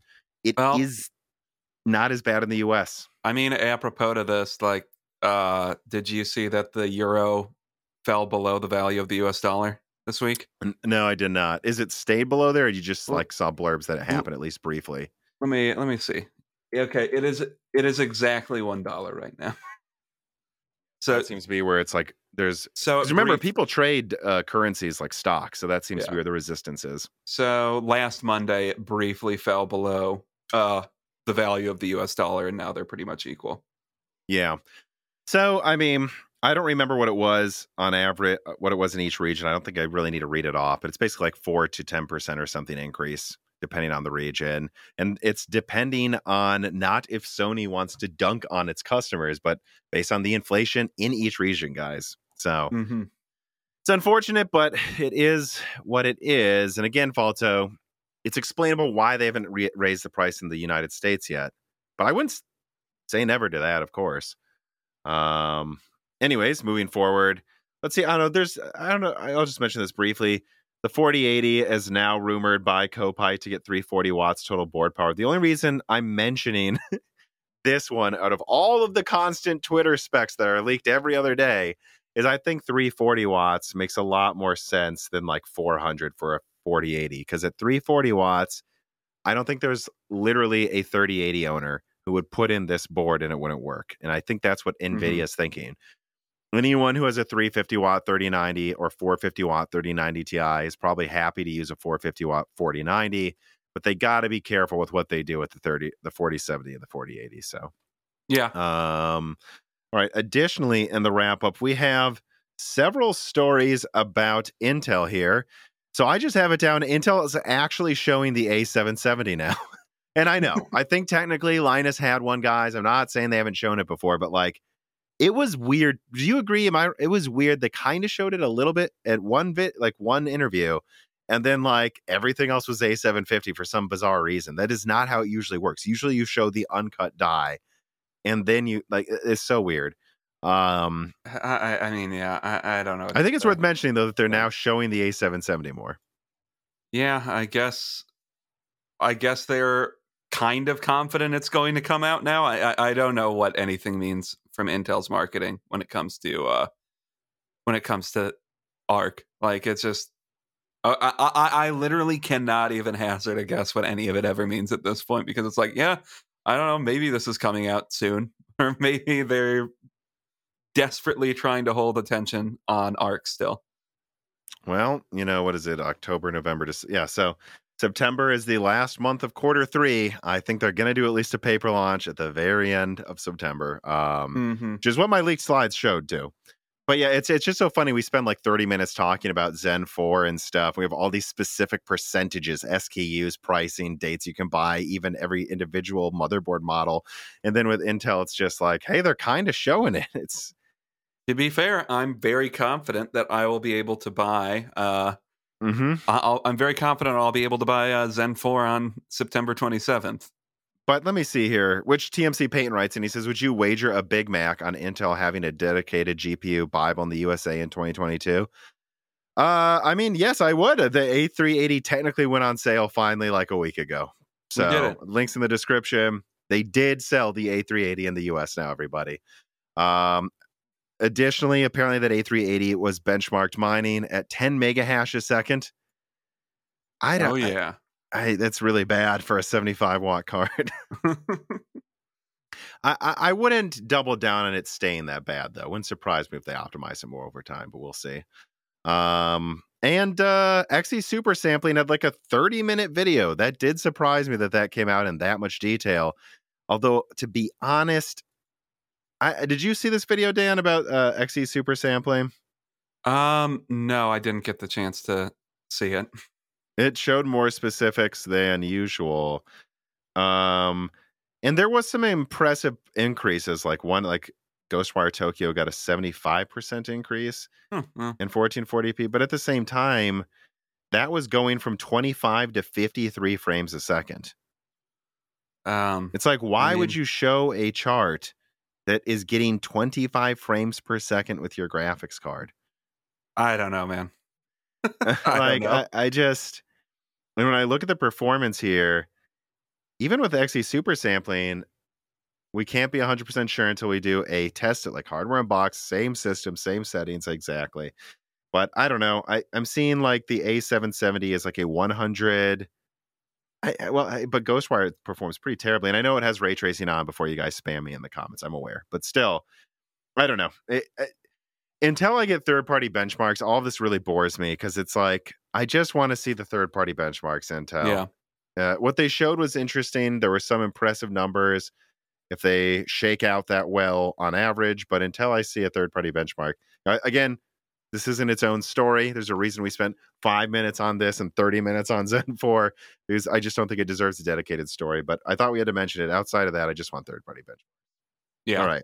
Let us then move on to the final reader mails. All right. T M C Payton writes in and he says, howdy. The P S five and Xbox Series X have been out for almost two years now. Most games releasing on them still seem to have the P S four and Xbox One in mind. How long until that isn't the case? How might the current economy factor into these decisions as well? And is Microsoft's different business models and DirectX A P I driving Xbox's transition to be slower than Sony's? Thanks. I don't think, I don't know that I can make the argument that Xbox's is slower. There's been some upcoming games that aren't on Xbox One Uh, I at least I don't feel comfortable saying Xbox has been slower than Sony, because if anything, I swear I saw that you could argue the opposite, but I'd say they're similar. Yeah. Um, to directly answer your question, T M C Payton, when does this stop? I think we're already seeing this fall games coming out that aren't on last gen, and I think next year's the year where it's like distinctly you feel you truly feel like P S four is last gen next year. Yeah, which it's about time, honestly. Like, and I do think the shortages extended this, but I only think they actually extended this six to twelve months longer than intended. I think that there were a few games like Resident Evil eight where they it sounded like they didn't initially intend to put it on last gen, but seeing the shortages during the pandemic, they're like, eh. We can make it run at thirty frames. Let's do it. Yeah, it's hard to say. There was also a really big, weirdly big backlash about the transition to new generations this time around, and I wonder, I wonder if that influenced any of it at all. Pro- probably not, but it, mm-hmm. it, it was a weird reaction. Like, people were surprised that when a new generation came out, that means their old stuff be, would become outdated. and, and you know, I just want to kind of add some texture to this. Like, I know that we made this argument. I heard Sacred Symbols make this argument for a while too. Like, the P S five is outselling P S four aligned. It didn't due to some sh- like some slip ups in shipping earlier this year, but their forecast remains the same. So they clearly expect to have a big second half of this year selling, or should I say last quarter of this year when all the P S fives finally arrive off the boats. Like, mm-hmm. so I think they're going to make up for that. Uh, so you, uh, my point is, though, you could argue the P S five is it's selling at least as well as the P S four, if not better, in aligned sales. So what's the complaints? But at the same time, I think the demand for gaming is bigger than before. So there's still more people that want the best that can't get it. And that's why these companies have decided to have put games on last gen. I know the new gen's selling just as well, if not better than before, but there's just as many people that still want it that haven't mm-hmm. gotten it. Um, and that's why they did that. And having said that, I was in a Best Buy the other day, Dan. There's P S five sitting on the shelf. Eh, well, you know, maybe the shortage is over. Or it's not perfect, but guys, I keep seeing people say, when can we expect to get P S fives? Now. During the last Sony drop on their website in the U S, the P S five was in stock for two hours. I saw one at a Best Buy. I, you can get one if you try, guys. You can. Okay, it's not always easy. It's not always at a Target or Best Buy or whatever, but they're there. And if you try hard, I think you can get one now. And you can see it in, I guess the final thing that I want to check before we move on to the next reader mail is I think a good bellwether continues to be if you can get what the scalper prices are right now for the P S five online. Um, let me put it to buy it now. Uh, you're seeing them for like six fifty, and that's the digital Wait. edition, seven hundred for the disc. Okay. Okay. Yeah, so it's below eight hundred. It's not, oh, there's a six hundred seventy dollars one. Okay. Oh, and then there's a seven hundred dollars one that even comes with Horizon Forbidden West, and it's the disc version. See, yeah, you're it's marked up, but it's marked up twenty to thirty percent now. Not fifty percent like it used to be. And I really think that's that floor is going to fall through hard. Don't buy don't buy from scalpers anymore, guys. You made it this far. Just try to get it. You can, okay?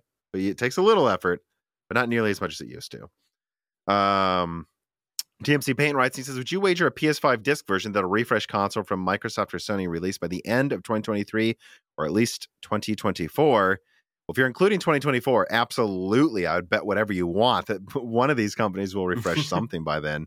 But it also depends what you mean, because we've already talked about how Sony's done two revisions to the P S five for lower weight and uh, better efficiency already. I, I don't uh, that, think he means that, though. I that's the type of story, though, where I have to wonder, like, I, I don't know what it is that's changed over the past decade, but, like, I don't, would that have made a news story uh, when the P S four initially came out?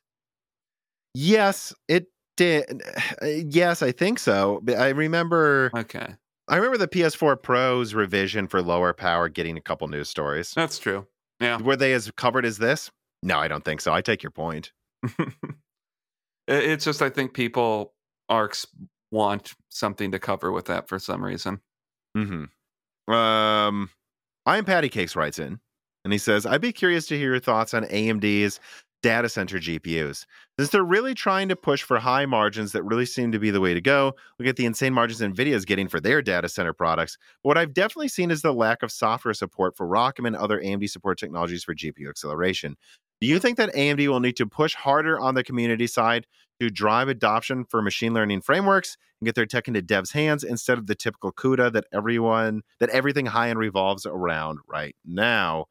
Um, yeah, look, I think A M D is going to need to put in the effort, making the better software, getting the software supported, paying good sales reps to go to these companies and help them implement the support themselves.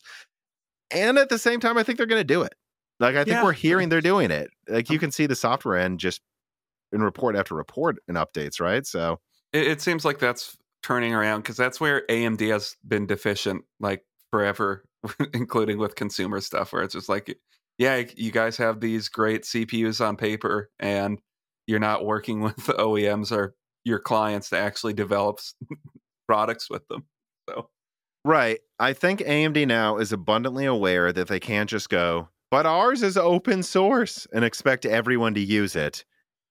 They know, though, that they're gonna they're sending the people out. I hear these yeah. reports that they're not up there, they're not aligned with NVIDIA yet, but they really are putting in the effort. And everything I hear is that R D N A three is gonna go for it in terms of data center. Do they expect to get to, like, you know, thirty, forty percent data center right away?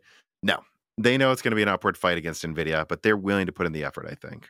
Mm-hmm. Um, Richard and Paul writes in, and he says, "Hey, Tom and Dan, regarding the ongoing Intel G P U debacle, I think that Intel just needs to get these cards out and sold. Do a respin to fix the silicon to prove that they can, and then sell any chips made in a super limited run of just one of the G P Us and focus on Battle Mage. The only saving grace that Intel has right now with Alchemist generation is that A M D are focusing the Navi thirty-three die on laptops, and NVIDIA doesn't seem to want to launch the forty fifty or forty sixty cards until later in the year. They could have six to eight months to sell off all the Alchemist cards and any reasons before other chips from NVIDIA and A M D and into the market to decimate the Alchemist series." So Richard and Paul, assuming it's two people who wrote this, because that's what your name suggests. Look, man, this is what Intel's presently trying to do, right? It's like, I think they just need to, they are, this is what them trying looks like. Yeah, I don't, it's not good.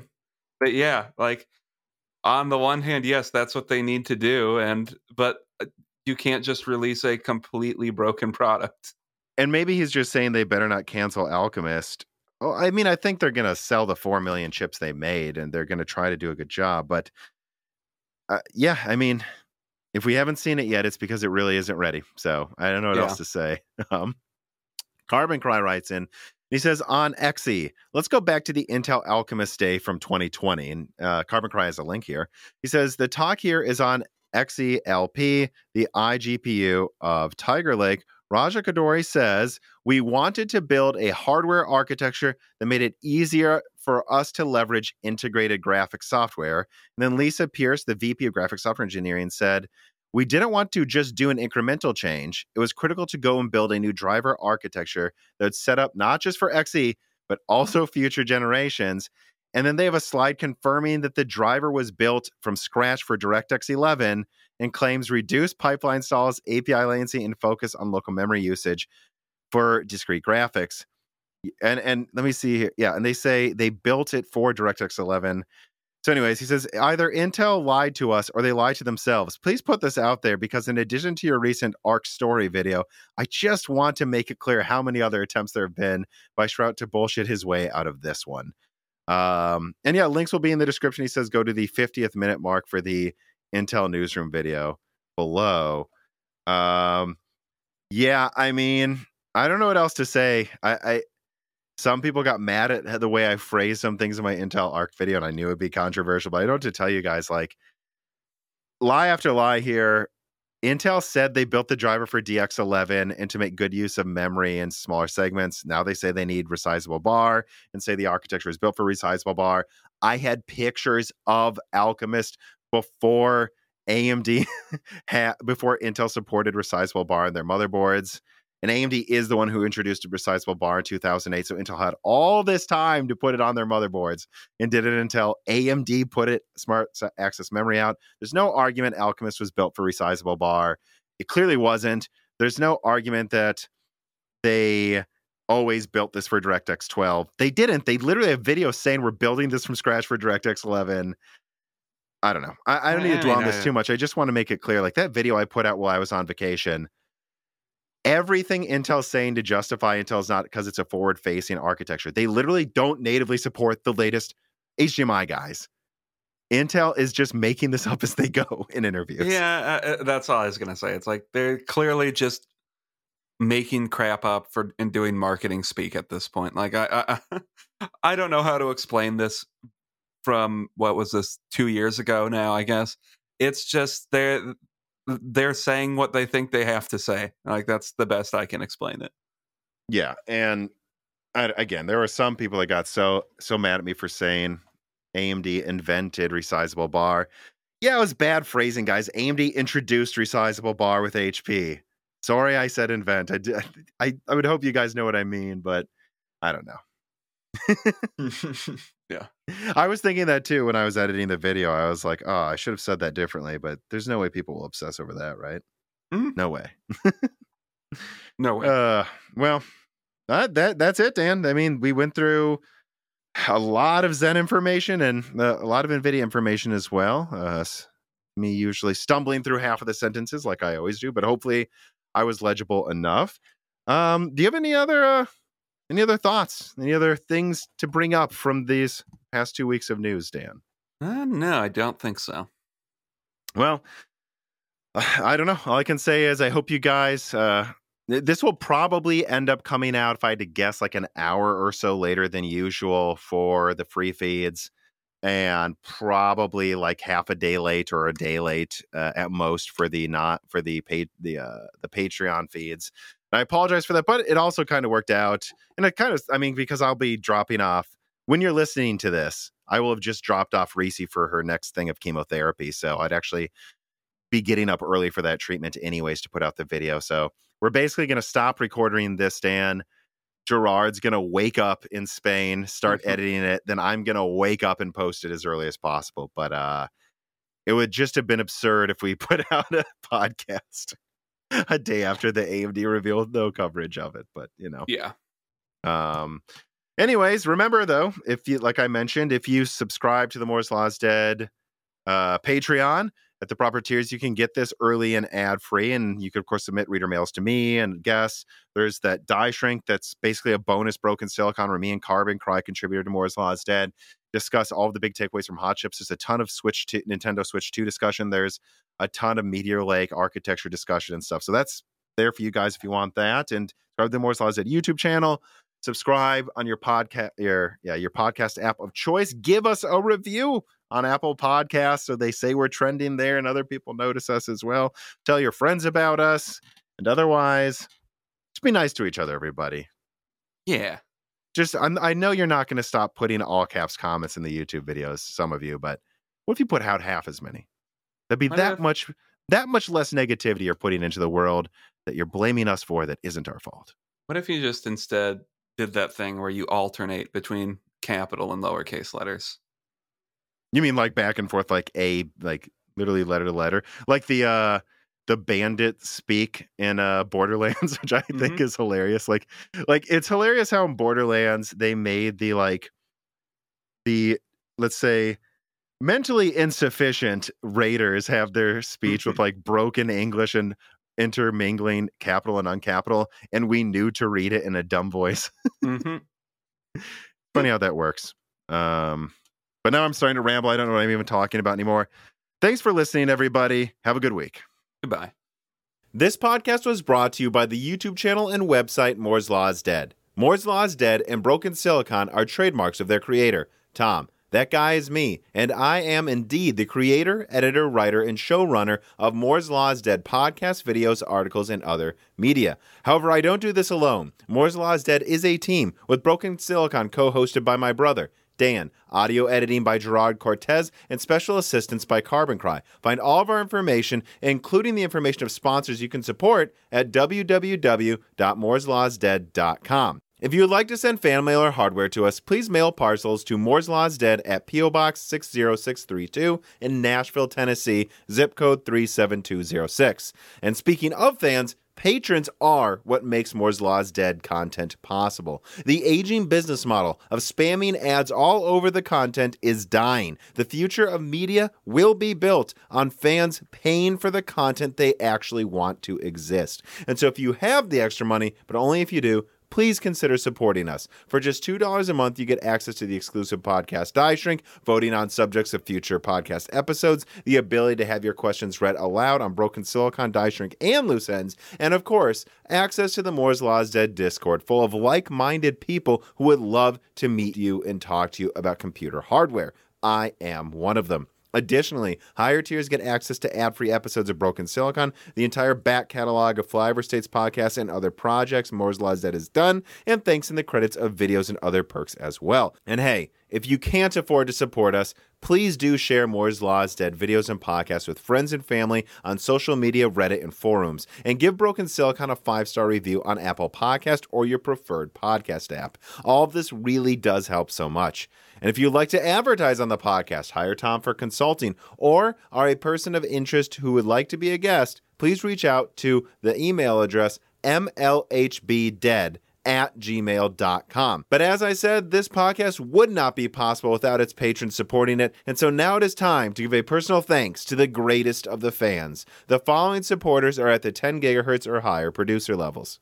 Brad Medlin, Drita Full, A V, Anthony Gareffa, Greg Pateki, Muhammad Al-Kawari, Brett Jones, Aaron Close, Little Germany, Jan Rauner, Daniel High, Ivan K, Brian Riggleman, Doctor Forbin, Sam Miller, Deke, Thomas Rupp, The Mechanical Philosopher, Terrence Herod, S N E S Colmers, Tom Bailey, J T Wanchek, Andrew S., Frank Zielinski, Daniel D., M J B one, Eric Jackson, Justice Brennan, Sammy Good, Valco Malev, The Boss Haas, Nicholas Buckner, Spamtham G. Spamtham, Jonathan, Lord Starstream, General Trips, Blake, Franco Frederic, Matthew Lazier, Jensen Huang, Nathan Mose, Aziris, Gregory S. Acker, Dominique Cock, Jake Dude twenty-three, Jake Martin, Cameron, Caillou Markelli, hard four room dot com, Original Ross, Slicky, Stefan, David Cowden, Ricky Tan, Christopher A. Butler, G Z Ziggy, Sarcastro, Stefan Hart, Jason B., Meat and Pork, Stu, Tim Robb, Luis Correa, Ian Clifford, Jesse Jeskowiak, Travis Gooding, Holden Mobley, Nanyan, Chris Rich, Deepest Earners, Mads, Zutsu Taylor, Stephen Coates, Michael McGee, Chuck Glidden, Sammy Malaise, Greg, Ah Trini, Patrick Groh, Amiable Chief, Brett Summers, Denny Nguyen, Stephen Dick, Tommy, Kunden, Brucha, Mark Mitchell, McDaffy, Domain Peterson, James Anderson, White Truey, Mark Ray, Maker, Dave Schultz, three S boy oh eight, Hal Buma, Narithiel, Matthew Landavazo, Stefan Kolatic, Henry Zhang, Jetson N, Brendan O'Connell, The Grid, Michelle Pell, D three one three three seven Antics, Jason Bowen, Noah Nicoella, Hexapuma, Chrysantine, Jerem Fouriera, Zabito three, Desist, Thomas Atif, Klein Britannian, D N A Tech, fifty C Desert, Jean O'Shea, Royce Meyer, Charles Russell, Reginald R E, Morpheus, Teak Autumn, Jackson Miller, J S M M H, Sandy Garrido Saunderson, David Eastland, Cal, Andre Jacques, Gaiman Sinsragan, Jeff Sadler, Jordan Simkovic, Loophole thirty-five, Winstar, Joker, James I. Ratter, C- Corey Leonard, Nalima, John Shin, Justin Bussell, Kelfin, Austin Haggerty, Roger Davies Shea, Julian Leaked, Corey Chappelle, Evan Dingle, C two, and of course, thank you to Sahara for the music.